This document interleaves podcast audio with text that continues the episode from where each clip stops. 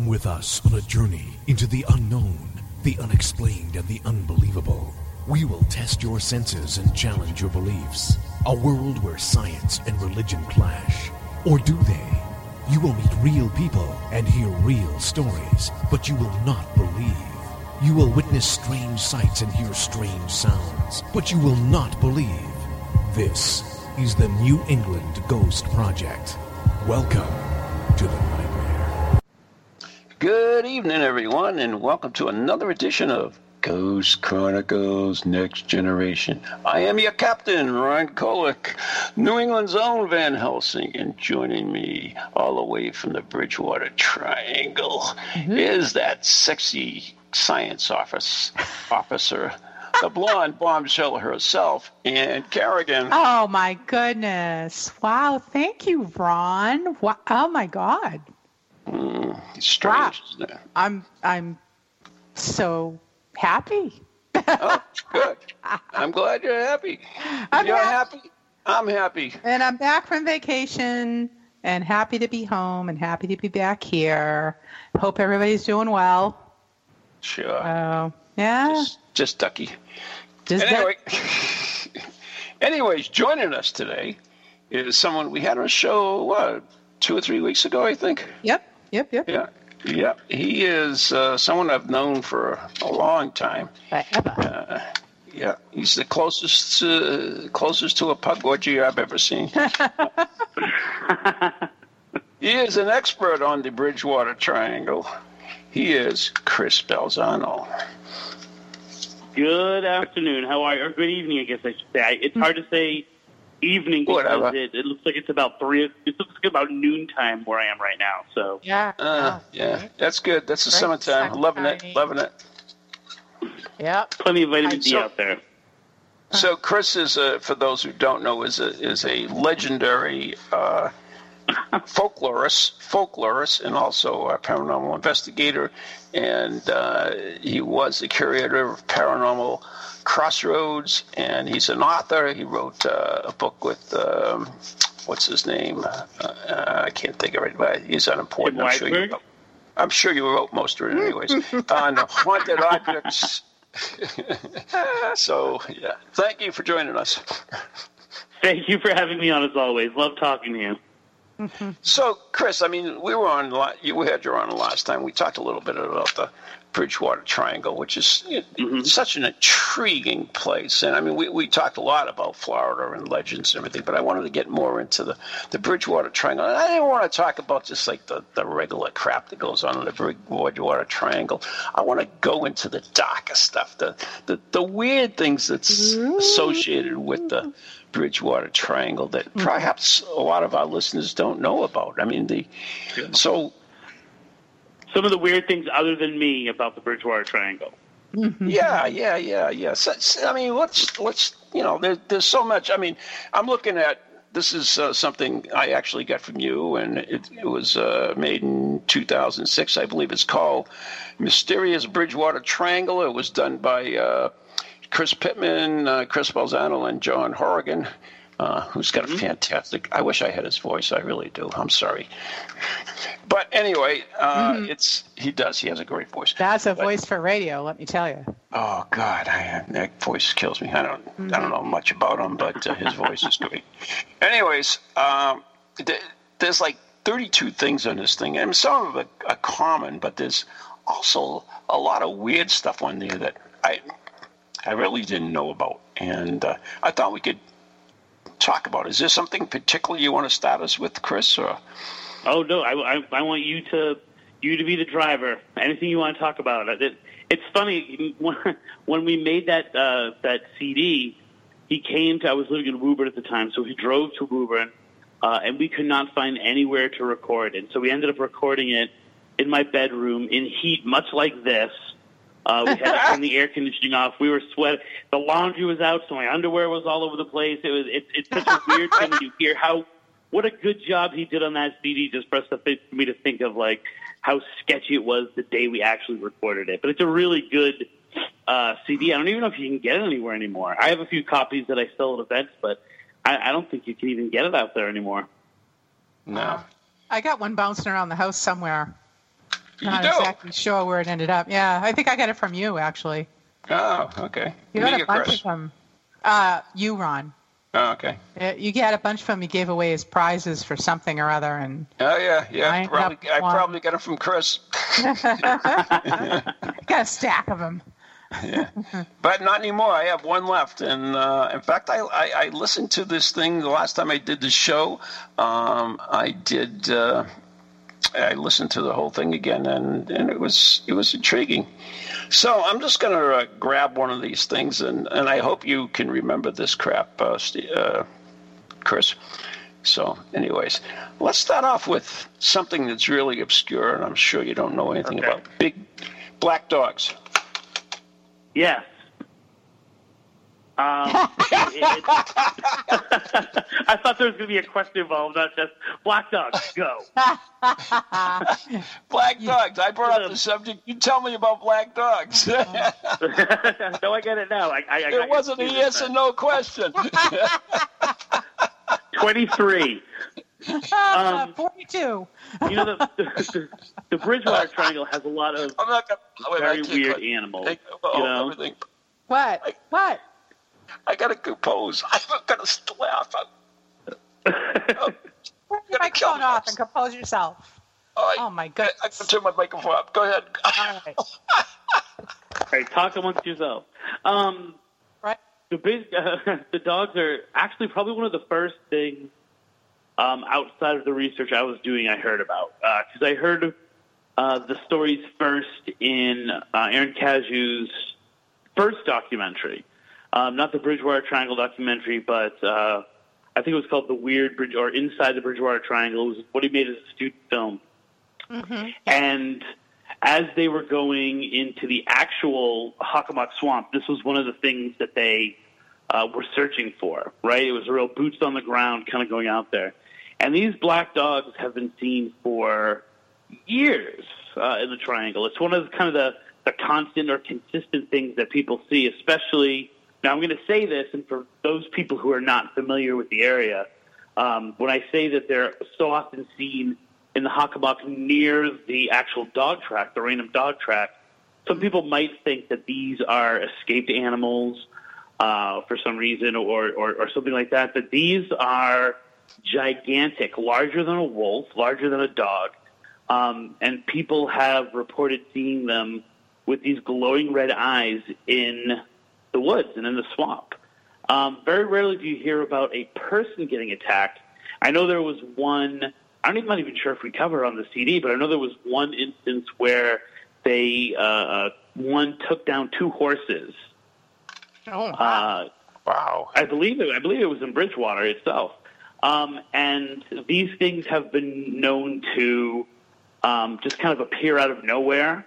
They uh, are sometimes people feel like they're being watched, and then they eventually look around, and what they're confronted with are these gigantic dogs. And and when people see them, I think dog is the closest thing that they can relate to it. You know, there's been some debate over whether or not they are kind of like a form of Bigfoot, like a non bipedal Bigfoot, because they are so gigantic. Um, And they seem really fierce. Like I said, they don't they're not known to attack, but people get very intimidated, very nervous. And of course, then So what- the legends What come into size place, are they, right? Chris? Are they like the, the size of a horse?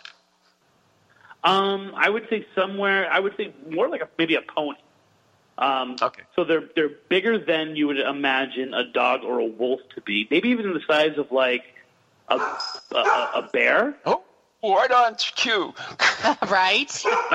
See, he's like he's totally got to cue the dog. That was awesome. You know, so uh, we're talking about one that would be black dog. you know twice the size of what we would consider like a normal bigger dog. Um, their long, their snouts are generally tend, tend to be longer, and it's that blackness of them and the and the glowing red eyes that people that stand out to people. I, I And, mean, you know- black dogs, uh, you know, like black shucks and black dogs. There's a whole pile of them. Hellhounds. They, they've been seen all over the world. Uh, do you think this is a variation of those other other uh, dogs that have been seen around the world?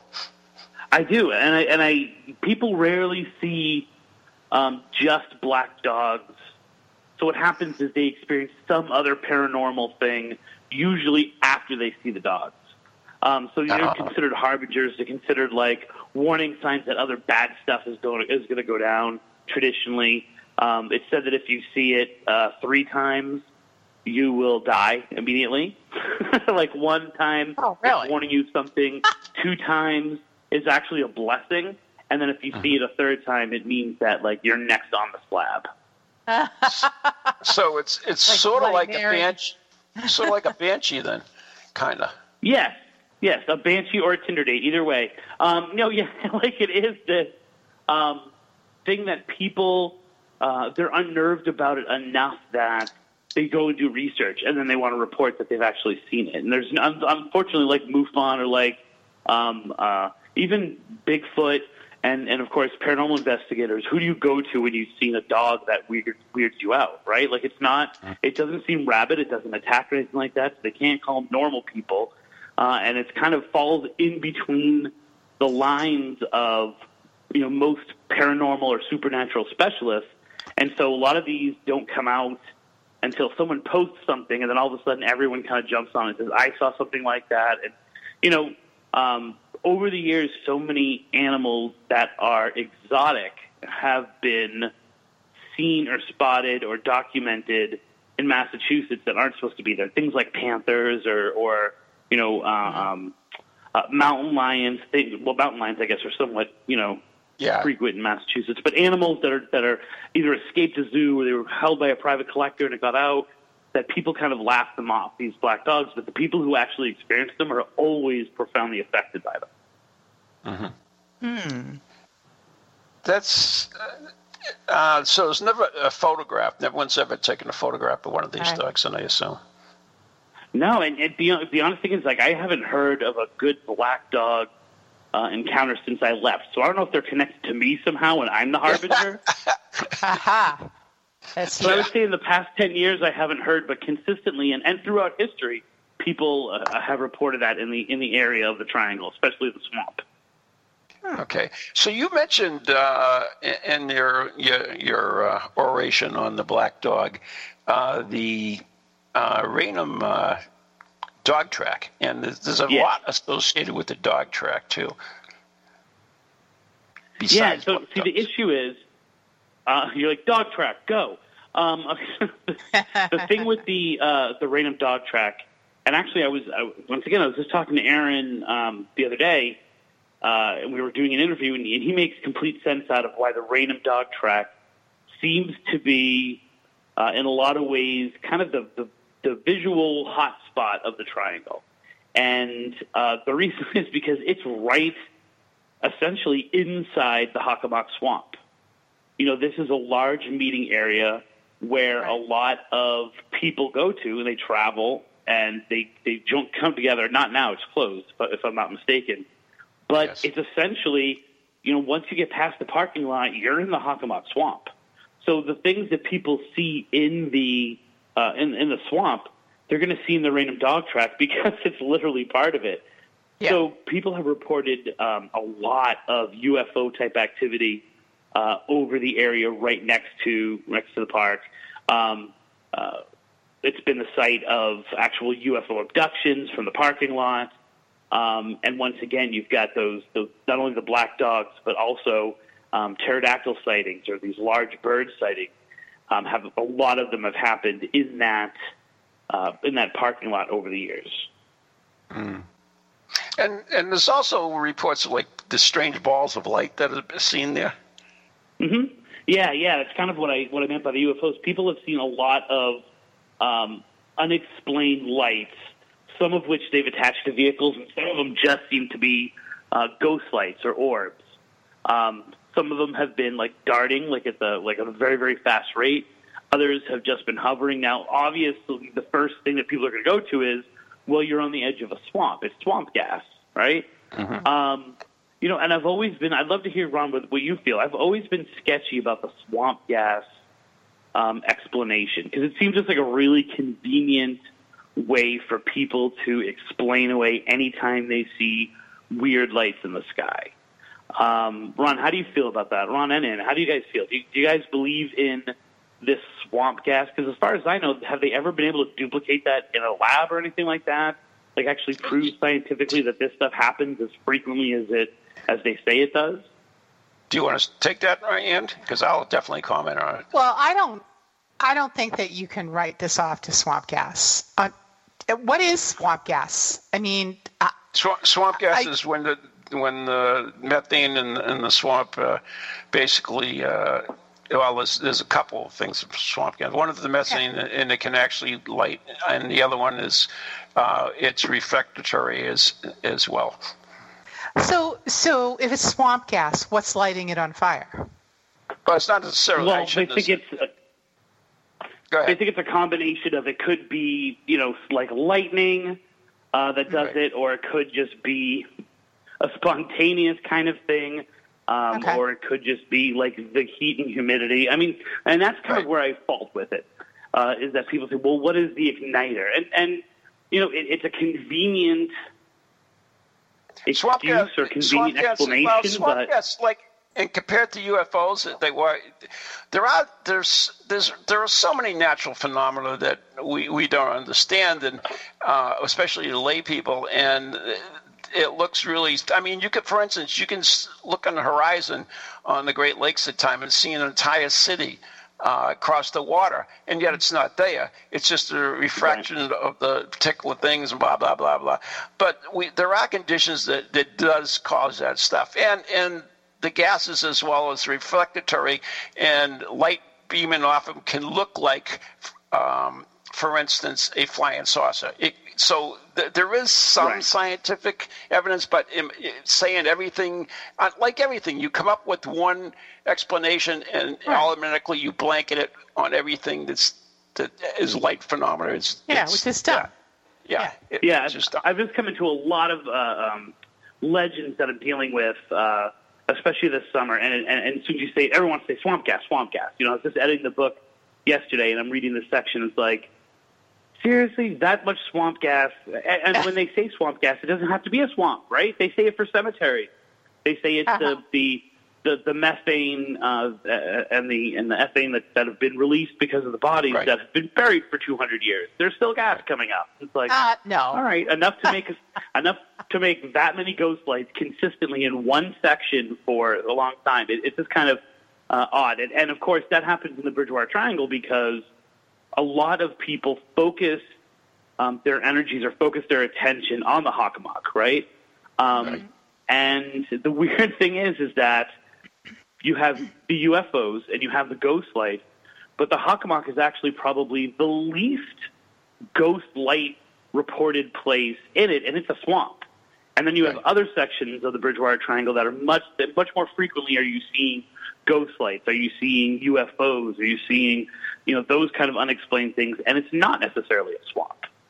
Right. Mm-hmm. So it, it's, it's know, funny we, how we do do that blanket, you know. Yeah, we do blanket it, but I mean, there are so many phenomena for, for instance, ghosts like like orbs. You know, there there are many conditions that can cause an orb, uh, and and what you explain it away as is is what you believe in. You know, it's like, oh, I know this is it's nothing because it's dust particle or it's a uh, an insect right. or something like that. So you know, all those things also can cause uh, uh, visual light uh, anomalies as well. Uh, you know, an insect with the the right reflection off it can look like a, a light that flickers. That's true. Um, yeah, and there are, there are other uh, like well, go back to the swamp gas. If swamp gas comes up, it, it could like a burp, basically a bubble, and so you have a reflection off it, and so sometimes you get that same look. But I, I, agree 100% that people just use that explanation for everything, and and it's not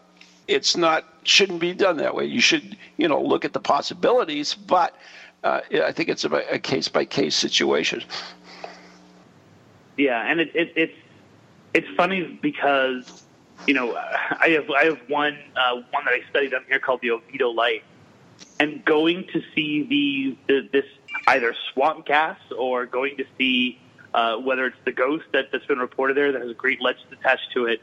Um, it was mm. a family event, right? It was where like you took the kids or you you and your friends went to hang out, or if you were lucky, you went there with a date and you know you got to park afterwards and and these ghost lights are such a frequent thing in the paranormal. And it's funny that um, you know whether it's in the Bridgewater Triangle, whether it's somewhere else, um, they're they're always uh, event places. People go then afterwards to kind of witness them again. And the Raynham Dog Right. Track is one of those places where people go, or went, I should say, just with the intent to try to watch those lights. Right. They're not even open anymore, are they? No. No, So- they're not. They're not. No. All gone. I don't- think from I- from what I understand from Aaron, they're building a commuter rail um, kind of over the existing rail that goes through the Hockomock, and they're going to make the Raynham Station uh, dog track. They're going to turn it into a uh, a stop. oh, that's So they already have the natural parking lot, and it's going to be a stop Yeah. on the new commuter rail when they rip it through the Bridgewater Triangle. Yeah. Perfect. Uh, yeah. you can see all that stuff by train now. Well, the whole Yeah, thing is that'd going to be be: cool. is it going to get more activity or less activity with this train going through? Yeah, but you could actually do ghost tours on a train. All right? That's fun. Narrated, yeah. As you go, going 110 miles an hour.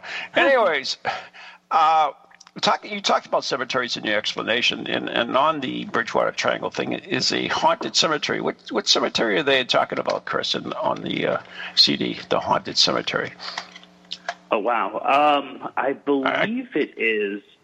This is this is really it is the um, is it the Palmer Burial Ground I believe um, is one of the ones that is the most active.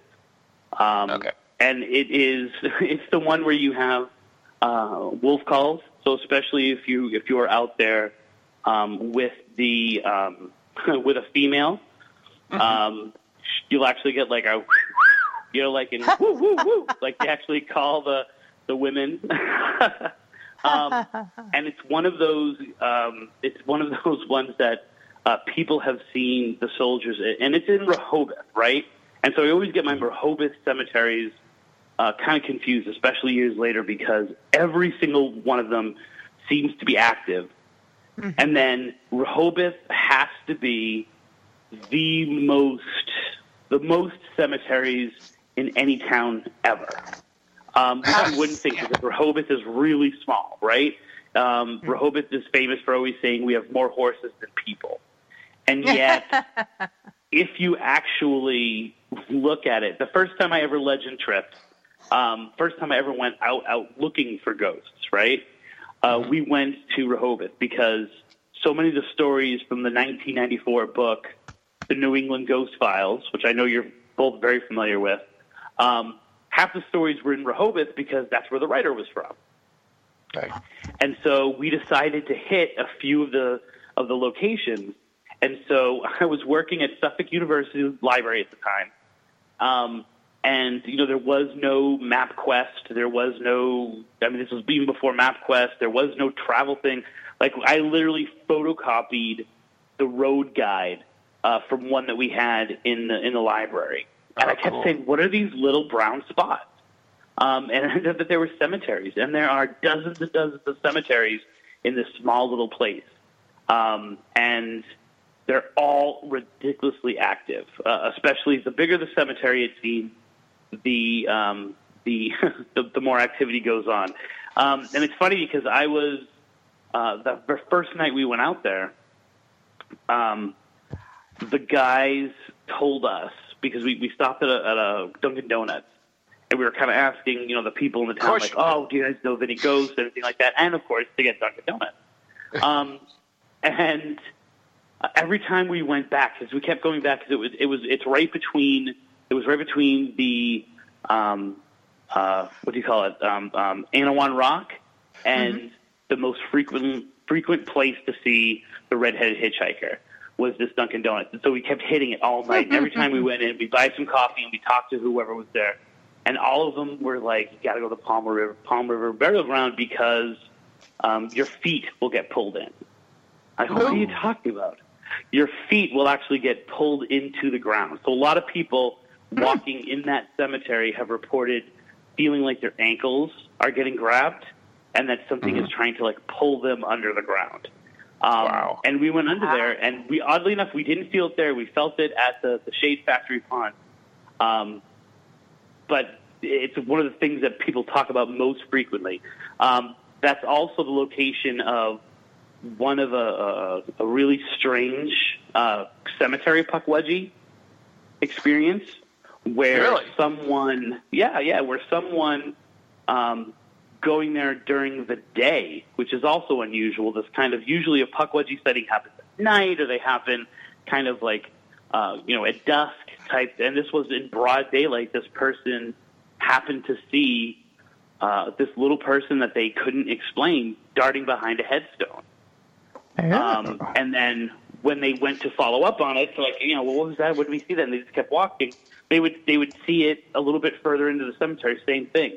This little thing darting back and forth. And then the odd thing was uh, in that circumstance, they were they were looking at it and it kept going like kind of to the left. Uh, and so they're, they're watching it going to the left, and all of a sudden from the right, they started to see in the daytime ghost lights. Um, Wow. And these ghost So lights, these orbs, we actually, are called we actually have to take a break right now, Chris. so you're going to have to keep that thought about those ghost lights and whatever else is in this silly little cemetery. So, anyways, you're listening to Ghosts Chronicles. Um, Next Generation with Ann Carrigan and Ron Kolek. Our special guest is Chris Balzano. And we are brought to you by Circles of Wisdom, 386 Merrick Street in Methuen, Massachusetts, and the Glant Messier Family Law Group, 15 High Street in North Andover, Massachusetts. We'll be right back.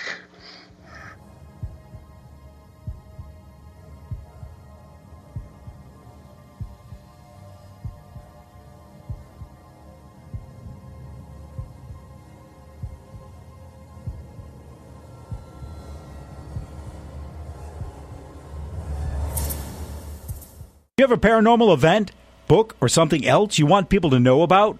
Then why not advertise it on Ghost Chronicles Radio? With over 150,000 downloads a month, get your message out to an audience that's interested in the subject.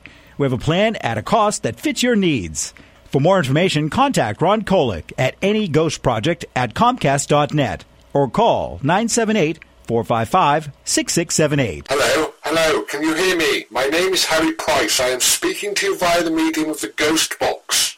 Many of you will know I carried out the first live radio broadcast from Haunted House way back in 1936 for the BBC. Now, thanks to the wonders of modern technology, I am still able to keep abreast of 21st century ghost hunting by listening to Ghost Chronicles International on TogiNet, ParaX Radio, the Ghost Channel, and even on something called a podcast. Two splendid chaps host it. One is an American who calls himself New England's own Van Helsing, although I have discovered his real name is Ron Kolek. The other is Stephen Parsons, and he's a paranormal scientist. Well, mustache, I'm required elsewhere on something called a K2. But don't forget, I'll be listening in every Tuesday from 8 o'clock in Great Britain and 3 o'clock on the American Eastern Seaboard. I trust you will join me there.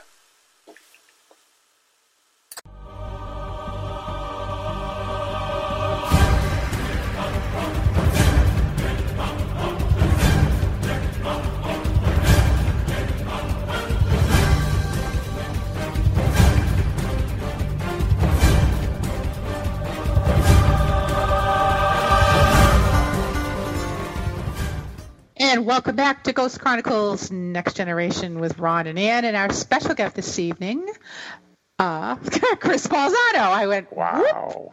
whoa, wow, right through my head. You had a blonde moment, huh? Oh, every day, every hour of every day. I don't know.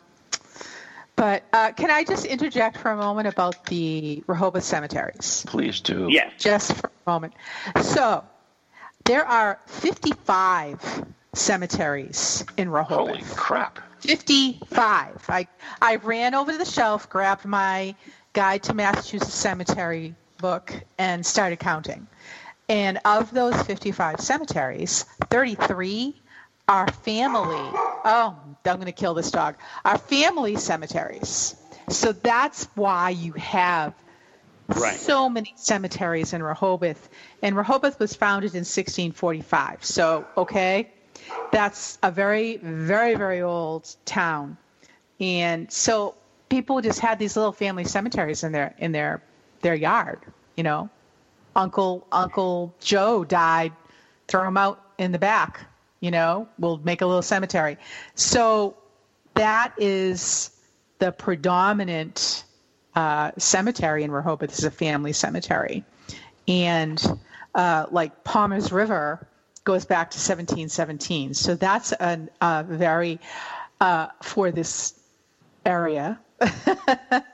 More of an ancient cemetery. It's not 1645, but 1717. You know, it's in the ballpark there. So uh, there are. That's that's why you have so many there.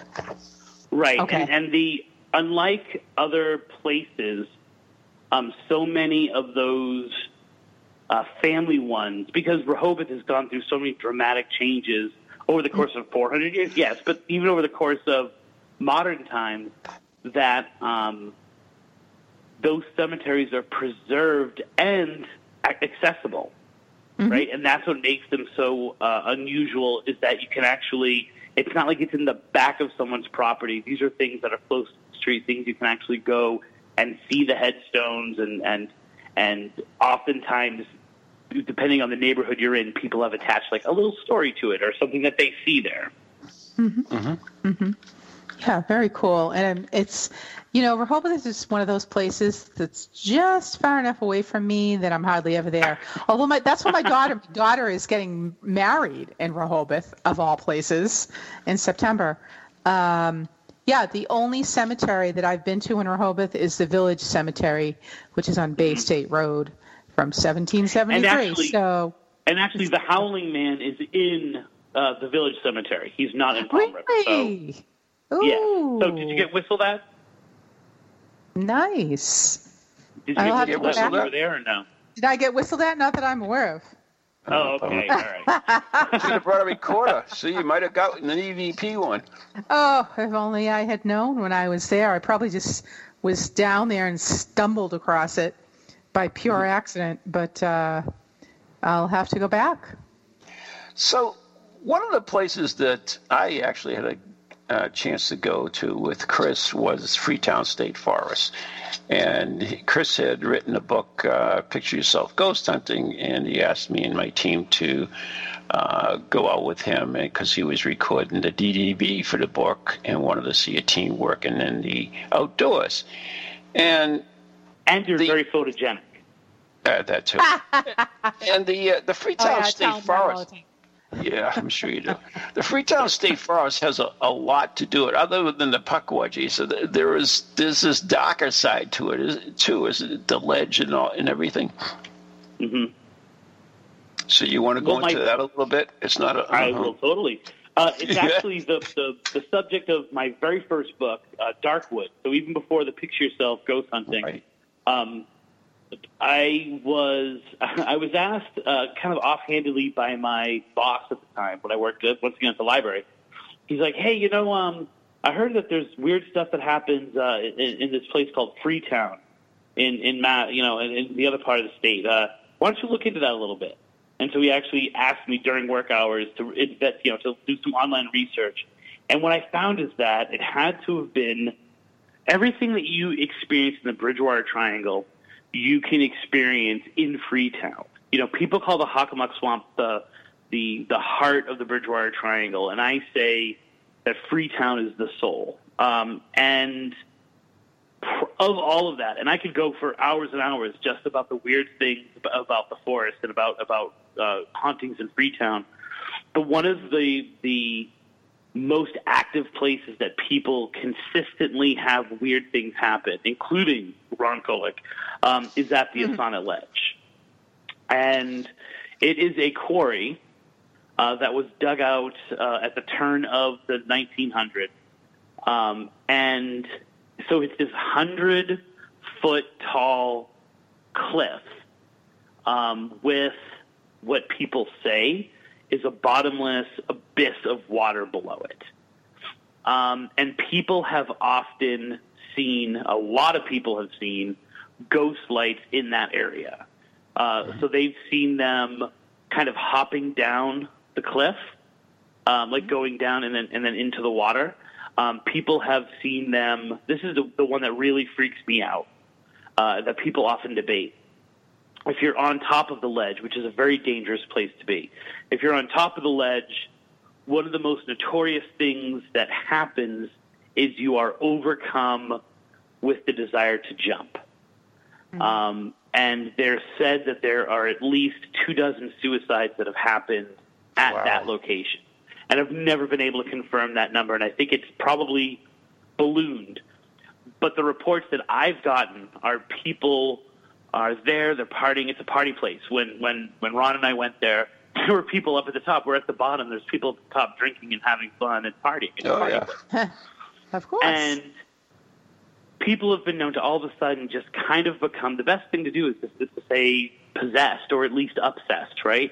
Where all of a sudden they have start to have these really bad thoughts, these really negative thoughts, and then they you should just kill yourself. You should just kill yourself, and they walk to the very edge of it, and friends have to stop them, right? Friends have actually had to physically pull people pull people back. Um, one of the other things, and this is that's disturbing to me, right? But it's one of those. It's really Oh, yeah. hard to say where that comes from. Right. One of the things that I've always been amazed that I've never been able to experience at the ledge myself is people say that if you look into the water at nighttime, you will see uh, these lights underneath the water. Now, if Oh, you talk wow. to Alan Alves, uh, who's a detective there, he'll say, you know, all of the Freetown State Forest is a dumping ground for crimes that happen in other places. You commit a crime in Boston, you drive the body to Freetown because it's easy to get to, and you're in the middle of nowhere once you get there, whoop, and you dump, dump the body into the woods. Um, He says that this quarry, uh, that this ledge quarry, is one of the most fre- used to be one of the most frequently pla- frequented places to dump bodies. And so he said, we have no idea how many people and how many bones are down there. He said that divers, now keep in mind for people who aren't from the area, um, if Rehoboth is, is rural, uh, Freetown is probably just about as rural. So we're not talking like they can get high tech equipment and they can get funding for this and um, they've got to go with like local things that can that can uh, what you, know, you have to, to prove the crime. Then all of a sudden, you know, the, the state police will jump in and, and the money comes. So they send divers down or local people down to try to recover, and it gets too cold and they come back up. But he's heard from you know an informant that oh yeah, this crime happened and they and they dumped Joe in the in the in the Assonet Ledge. You know, they dumped him in the quarry, and they go and they can't find the body because it's so deep and it's so cold that they end up coming back up. So according to him, there could be you know a hundred people who have died in that water over the course of history. Um, I should say over the course of a, of a hundred years, because um, one of the things we found out because there's a it used to be called the Assonet Ledge was a Pukwudgie hunting ground, and that they would take uh, they would lure um, Wampanoag to the top of the ledge and then push them off to their death into the water. And we were telling this story at a Freetown Historical Society, and a guy raised his hand. He's like, "That that wasn't there until like a hundred years ago." Um, it's like what? It's like that wasn't there. That was just a, just a mound. Like there was no cliff there. There was no water there. And then that's how we found out that there was an actual, um, you know, uh, it was an actual quarry that was man-made and things like that. So for about 120 years or so, you've had these reports of people dying in that water. So if you're on the top of the Assonet Ledge and you look down, people describe it as if there is like a boat of light. Uh, and some people report it as a, whole bunch of like little lights all over the place coming to the surface of the water there and then almost and then very quickly boom, being yanked back down as if you know they're trying to crawl to the surface and get out of the water and then all of a sudden an unseen force pulls them back down That's Oh, creepy. That's horrible. Yeah. that is, yeah, that is something I would, you know, and then and then of course there's UFO sightings there too. So people say no, just like Ron was saying before about the gas. Like no, what you're actually seeing is something else, and it's just reflecting in the water. It's not actually, you know, something in the water. It's something that comes from it. It's like well. I don't think people can mistake that because there are UFO sightings there as well where people, where people are on the top of the ledge and then all of a sudden a floating craft will just come kind of eye level to them and then zoom off really quickly. No. That's freaky. yeah. Very odd. So the uh, so you don't know uh, there's no Indian legend regarding Freetown State Forest, uh, is there uh, that you could find? Um, well, you know, it is uh, it is the the centerpiece, the town of Freetown, and so the forest is kind of a major part of that, right? Because it makes up most of the town, it seems. Um, was part of what's known as the, the the Freetown Purchase, right? And so it was the biggest actual transaction of land for money uh, in Native American history up to that time, right? And it was one of those things where they had said they didn't like that area. They didn't want to settle that area. They didn't want. They were they were kind of weirded out. The Hockomock, which talked about before, means the place where spirits dwell, right? Um, and so it was clearly a place that had a, some kind of weird spiritual ghost type thing going on. And the same thing was true for Freetown. Um, and so they didn't like it.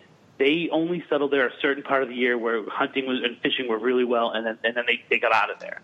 And so they had no problem whatsoever selling this uh, selling this huge tract of land to the to the, the colonists, to Plymouth County, uh, Plymouth Colony.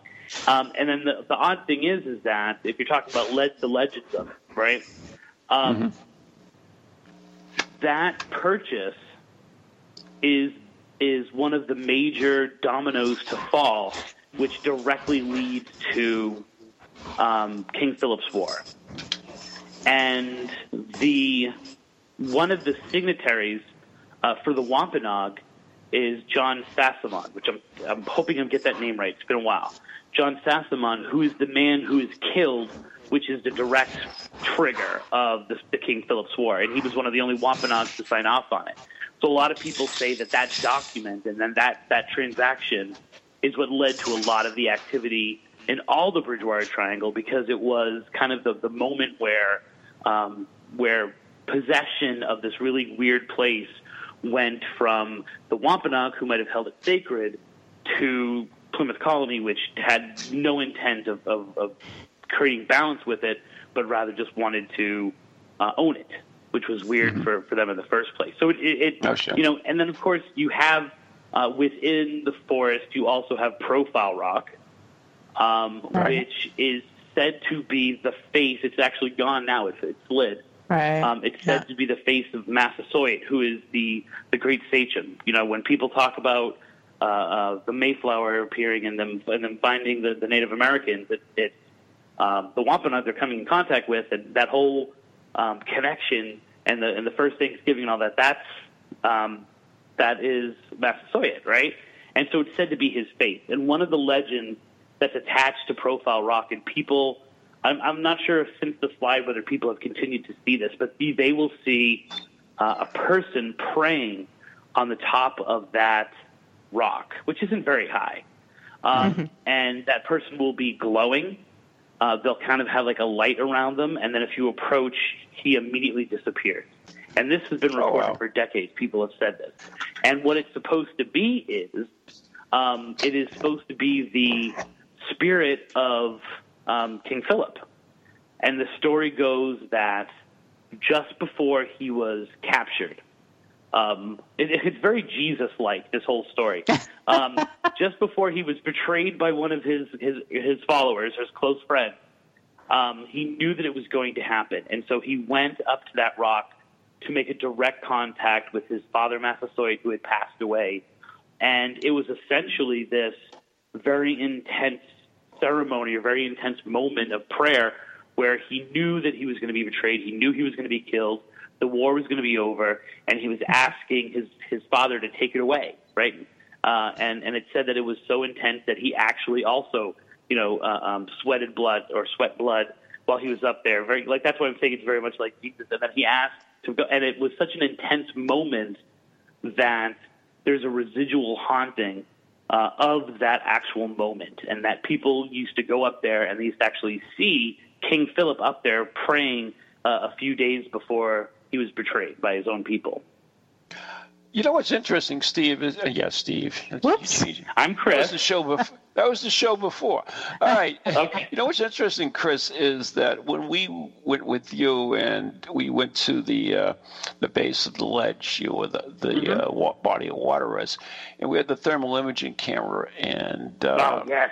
they they were looking at the top of the ledge, and we could see all the these uh, profiles of of uh, what appeared to be Indians up there, which was you know it was the trees, I'm sure of it, but it was so interesting because of uh, all we dealt with and everything, and and it just they they absolutely appeared like figures of Indians on the top of the ledge, which hmm. was intriguing. That's weird. I, rem- I remember seeing, uh, I remember us stopping what we were doing at some point, and it's, it's funny because I've been told about that. I've been asked about that night so many times because you know the YouTube video of what happened oh, yeah. out there and all that stuff. And so people ask me, so like, oddly enough, that was a pretty intense moment.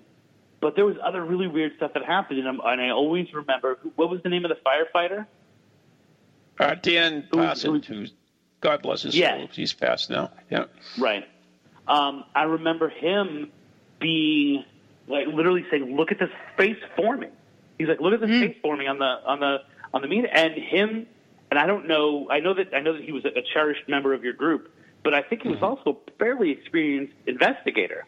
Oh yeah, um, that that that that that uh, piece of thermal imaging that time was a thirty thousand dollar unit. Right. Uh, right. It was, and he had it, it because on, he was a fireman, right? Because yeah, he was. Oh, he's dep- deputy fire chief actually. Right. Um, yeah. And he was visibly moved. You know, this it, it, was it was something that was so intense and was so unlike anything he'd experienced. He was like, "Guys, you've got to see, this. you've got to see this." I mean, it was it was that intense. Um, you know, another interesting thing about that when you come into the forest which I'm sure, pretty sure now a lot of these buildings have been burnt down. Um. And you know, I I, right. I feel like I want to write an entire book just on uh, paranormal places that burn down. It seems to be a very common thing, right? It seems to be like whether it's people or whether there's an unseen force that does it. A lot of paranormal buildings, you know, you have Danvers and you Probably have uh, Foxborough and you have Taunton State, all these places that have these mysterious fighters that are associated with paranormal activity as well. Um, and one of them is also the reservation, you know, and the the meeting house or the greeting area, the welcome center um, of the reservation. So now the Wampanoag have gone from we don't like this place at all to this is where our reservation is, and this is where we hold our meetings. And a lot of people over the years have reported um, hearing ceremonies and thinking that, oh, wow, okay, so I guess the Wampanoag are, are having a, a council meeting and then they go because they're like, oh, I wonder if I can actually get in to go see it. And there's nothing there, but they can still hear the drums beating, and they can still hear chanting while they're there. Um, mm-hmm. And a lot of people who say who work with energy, right? So that's the entire spectrum because you know there are a lot of people in the, Bridge, uh, the Bridgewater Triangle who come from um, who come from. Uh, it's totally escaping me the place, but it's right off the coast of Africa they speak Portuguese. Can't think of what it is. Not Cape Verdean. It, it's something. I can't remember what it is. But they um, they practice Santeria. They practice um, forms of voodoo. They practice uh, of, you know um, uh, a lot of Wiccans in that area. You know, and then of course the cults and the satanic cults and all. People who work with energy find not only when they go to the forest uh, to do their work, things get juiced up and amped up um, mm-hmm. People who are more on the light side of um, using energy often report that if they do a spell uh, at the Freetown State Forest, there always seems to be a dark tint to it afterwards. You know, if so, if they're going there and they're trying to put out an intention into the universe, uh, they always find that something very, you know, the intent works, and then something very negative happens to them almost immediately, almost as if there's some kind of trade-off. Right. Right. It's an yeah. anti-spell. yeah. right, right. Or, or, or I like I like to call it the Freetown payment. Like, oh yeah, we'll do that for you, and it'll be the it'll be the most juiced spell you ever cast. But we're gonna have to ask your firstborn child. now you mentioned satanic, uh, and that's on the thing too. Satanic rituals. Uh, Santeria, associated with the forest as well. Yep. Yeah, I mean, you know, and this is where this is the kind of where Darkwood started for me was this question of because you know there are a lot of weird crimes that happen in, in Freetown that shouldn't happen in a place like that. Mm-hmm. Alan Alves, who I who I spoke of before, was um, a fairly new officer at that time, and he was inducted very soon uh, or very quickly into his tenure as a cop there, as to nope, yeah, these are just kind of leftover hippies. They go into the forest, you know, they burn stuff, they they they sacrifice some things. They're completely harmless, but they're there all the time. So very early on, uh, I think within two weeks of him joining the force or, or officially going out into the field, he started to see the cult there. there were so many ritualistic um, deaths, crimes that Alan Al, this this this, which who should be just as kind of like you know Barney Fife guy in the middle of a, rural community in Massachusetts Yeah, that most people don't even know exists. He became the leading police officer in the country and was consulted by other by, by big city um, uh, police uh, departments would call him in because he had to become such an expert on cult crimes because there were so many weird things going on. Um, if you ask him, um, the cult that was active in the forest, and there were many, there was one that was so uh, entrenched in the city and the, that area of Massachusetts that it was public officials and it was very important people, and there's no way you would ever catch them. Uh, that it was a, it was so secretive, and he would show me as we walked through the woods um, little nicks in trees and uh, places where branches or where where a, a ribbon was tied in a certain way, and say this is this is the big cult. He always said it's like it's like they're like roaches. If you are looking at an area that has cult activity, it's a real cult, and you're seeing it, that means that there's a much nastier one you're not seeing. Um, Wow. And so, according to him, I mean, they pretty much controlled that area and then into Rhode Island. And after all this stuff came down and people started, you know, the police and the authorities started to kind of flush the forest, they moved into this one section of Rhode Island, and that's now where the cult lays. And, and you know, and some of it I think has to do with uh, him seeing cults everywhere. But there are instances, for example, where they found um, mutilated cows, right? They found Right. all of these drained cows that had been sacrificed in the Freetown State Forest. Um, or where you have, until people caught on to it, you would have these um, these people who would report a lot of people buying cattle like at auctions, and then them not having farms, and then all of a sudden they're finding stuff in the woods. And and so if you look at just picture after picture of not only on the Assonet Ledge but in other places throughout the that forest, you'll see a lot of weird markings on things. Um, and then you look and you think, oh wow, that's a satanic symbol. And so there is this kind of, you know, to go out and listen to heavy metal music and do a lot of drugs kind of cult activity. But over the years, it's also been a stopping ground for cults that are a lot darker. Hmm. Okay. Wow. Now, I know we're running towards the end of the show, and you mentioned another body of water earlier, and that's the Shad Factory Pond. What's the story on on that?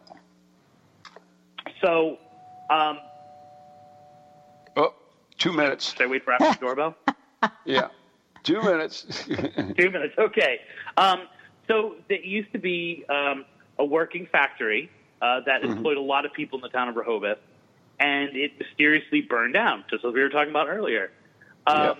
And according to some reports, because there's some sketchiness of the of the history here, some people died in the for in the fire. Other people say it was closed at the time, but people have been able to go there and and uh, they will actually see a reenactment of the fire, and they will hear screams, um, or they Uh-oh. will be on that air in that area or on that those grounds, and you can still kind of see, at least when I was there, some of the foundation. I think some of it's been, been pulled out now, and it's not necessarily as as creepy as it used to be, because all of a sudden you'd be walking in the woods, and boom, there's this foundation, right? Um, right. People who have like traveled around that area have seen other people, and then all of a sudden they'll vanish. Um, and I remember in the book there's this one really creepy story about watching uh, watching it from Unfortunately, the other we'll have to keep water. that for next time because, like, Ugh. those people, our time has vanished. Ah. So, anyways, we do have to wrap it up. Chris, uh, we want to thank you so much for joining uh, us today. Is Doc uh, Wood still available anywhere? That's your Dark Woods book. and Ghosts of the Bridgewater Triangle are both still available at Amazon. Rose and uh, if people want to find out more about Chris Balzano, how can they do that? The best place to go is either trippingonlegends.com or you can go to Facebook backslash tripping on legends as well. Awesome. Chris, I want to thank you so much. It was a great show. You so much information. I mean, we, we haven't even covered everything that's in there. So anyway, Mm-hmm. I know, so I think Chris, we did thank, three tracks. thank you so much. Thank you very much, guys, for having me on. Yep. You're Today's welcome. show Thanks, Chris. Brought to you by Circles of Wisdom, 386 Merrimack Street, in Methuen, Massachusetts, and the Gallant Messier Family Law Group, 15 High Street, North Andover, Massachusetts. Tune in next week. Good night and God bless. Good night, everybody.